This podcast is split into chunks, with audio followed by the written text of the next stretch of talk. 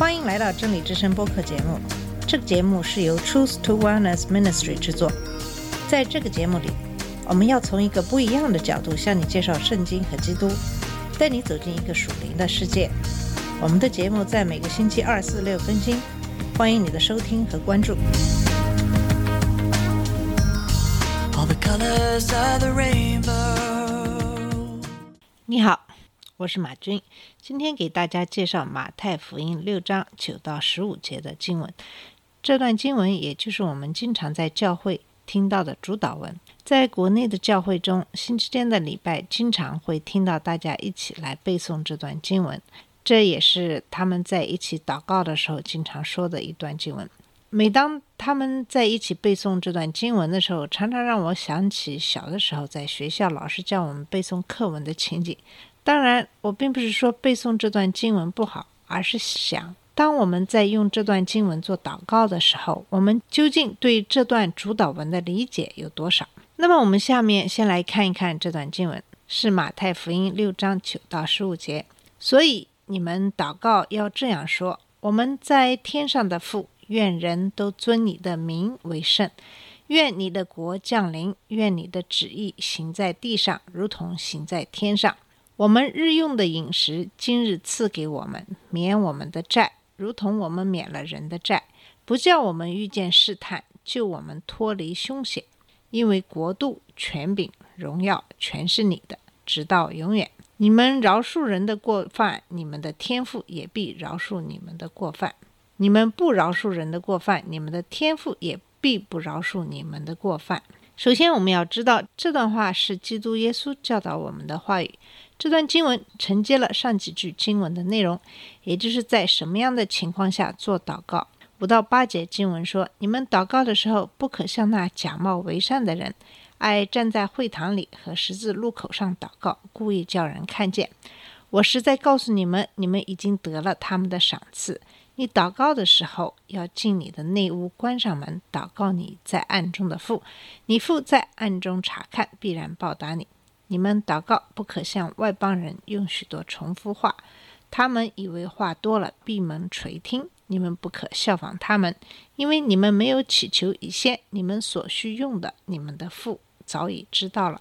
五到八节的经文主要是讲的你在祷告的时候的动机是什么？是为了让人称赞你的圣洁吗？如果是这样，你当然会在大庭广众之下来祷告。可是耶稣告诉我们，祷告是跟神的交流，这个交流是你和神之间的交流，因此并不需要别人知道。所以你要进内屋，关上门祷告，是不是说你就不可以在教会跟大家一起祷告了呢？我想这也不是的。耶稣其实最痛恨的是假冒为善、爱慕虚荣、希望得到人的赏赐的人。因为你喜爱人的称赞，你就一定不会在乎神的称赞了。所以，只要我们祷告的动机是真心的与神的交流，神就一定会垂听的。紧接着是九到十五节的经文，告诉你祷告的时候要说些什么。在这段主导文当中，首先第一句话其实是确定了我们和神之间的关系，也就是说，我们在天上的父点明了我们和神之间的关系，承认神是我们天上的父，万物的创造者，我们是被造者，承认了这个关系，在这一点其实就可以让我们谦卑下来，也就是我们明白了谁是主，谁是次，我们必须要把这个关系摆正了。其实这个关系就像我们和父母的关系一样，父母生了我们，给了我们生命，并把我们养大。我们爱自己的父母，为了不让他们失望，我们会尽量按照他们的要求去生活。那么这样的一种关系，其实也可以来类比我们与神之间的关系。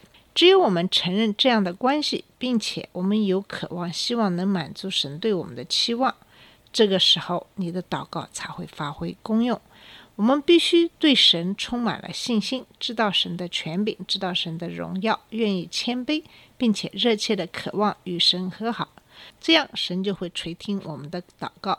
首先，我们因为知道神的权柄而会充满信心。换句话说，除非你说我们在天上的父，否则你就无法进入我们日用的饮食今日赐给我们这句话。你必须知道自己来到谁面前祷告。如果你知道自己是向谁祷告，你就会充满了信心。你正在来到天父的面前。圣经中有许多有关祷告的应许，都是非常令人惊奇的。在雅各书四章二节说：“你们得不着，是因为你们不求。”雅各书第一章告诉我们，神厚赐与众人，也不斥责人。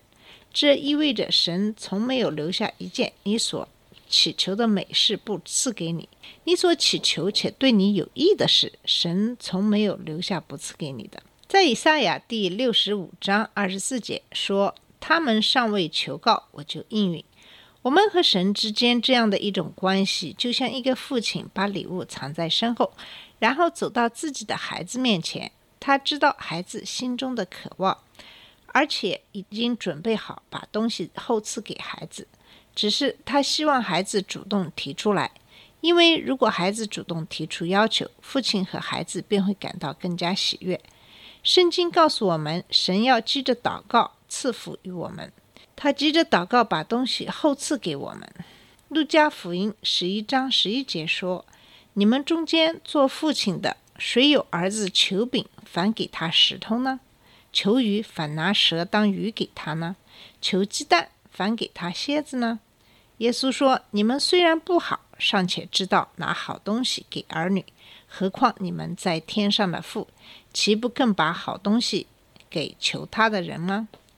路加福音中的经文说明，神希望他的儿女得着喜乐。世上根本没有任何父母可以与神相比。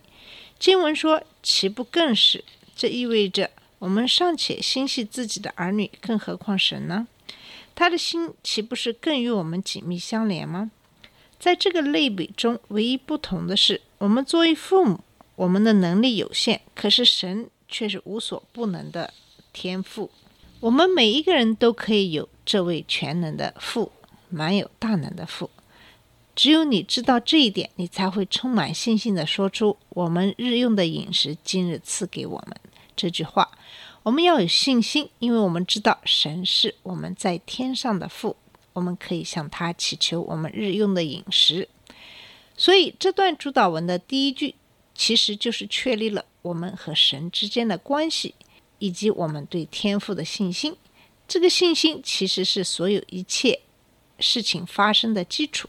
只有有了这个信心，我们的祷告才会被天赋所垂听。这段主导文中的第二句其实是确定了我们对神的荣耀所应持有的正确的观点。耶稣说：“你们祷告要这样说：我们在天上的父，愿人都尊你的名为圣，愿你的国降临，愿你的旨意行在地上，如同行在天上。除非我们明白以上的祷文，否则我们无法进入下一步，说我们日用的饮食今日赐给我们。”这段经文其实告诉我们在我们祈求任何东西之前，我们必须明白对自己所渴望的东西所。持有的观点，耶稣告诉我们，不可以直接就进到祈求的部分，说我们日用的饮食今日赐给我们。你必须知道神的身份和自己的身份，也要知道神是终极的主宰。你必须明白这一切，才可以进到神面前，说今日赐给我们，因为这才是主导文的真正模式：先敬拜，然后才祈求。这节的主导文也表明，我们最终极的需要是内在的需要，而不是外在的需要。所以，在这段主导文的开始，当我们向神祈求的时候，并不是上来就开始祈求我们自己所需要的物质方面的东西，而是必须确立神和我们之间的关系，知道什么是最重要的。在我们的生命中，神才是第一位的、最重要的。所以，主导文首先就说：“愿人都尊你的名为圣。”当我们为自身的处境忧虑的时候，我们忧虑的原因是因为我们常常把自己的事情放在了第一位，而不是把神放在第一位。我们的心目中不自觉地把自己看得比什么都重要。那么，你有没有为这个世界的恶感到心痛呢？有没有看到芸芸众生像蚂蚁一样都在为自己忙碌，而忽略了神在我们生命中的作用而感到伤心呢？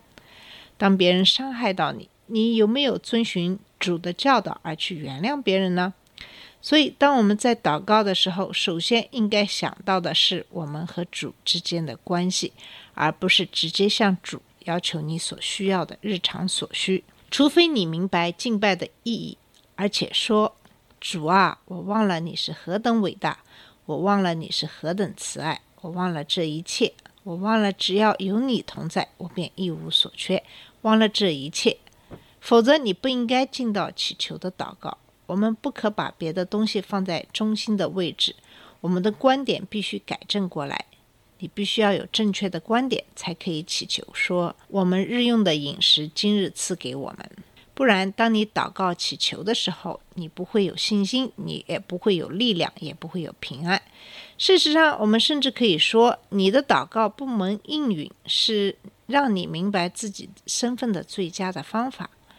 因为当你发现自己祷告不蒙应允的时候，一方面你可以说：“好吧，主啊，照你的旨意行吧。”你知道什么是最好的。另一方面，当你的祷告不蒙应允的时候，你也可以说：“成为基督徒有什么好处呢？活着有什么好处呢？这些事情怎么会发生在我身上呢？”其实，神正在给你显明，你的生命偏离了正确的中心，你以别的东西作为生命的中心。所以，我们必须摆正我们的位置。必须要有一个正确的观点，明白什么才是在生命中最重要的，什么应该成为我们生命的中心。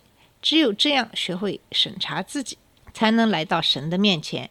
不要只是说这就是我所忧虑的事，你要问为什么我如此忧虑呢？不要只是说这就是我恨自己的原因，你要问可是为什么我因这事而恨自己呢？你必须细心思想，审查自己。好了。以上就是我们今天想给大家分享的有关这个主导文的第一部分。在下期的节目里，我们会继续再给你介绍一些有关这个主导文的呃剩余的部分。谢谢你的收听，我们下次节目再见。这里是真理之声播客节目。真理之声是 Truth to Wellness Ministry 旗下的一个节目，由 Truth to Wellness Ministry 制作和播出。如果你有什么想跟我们分享，请给我们发电子邮件，我们的邮箱地址是 truth to wellness at gmail dot com。你也可以直接去我们的网站 www dot truth to wellness .com 浏览更多的信息。下次节目再见。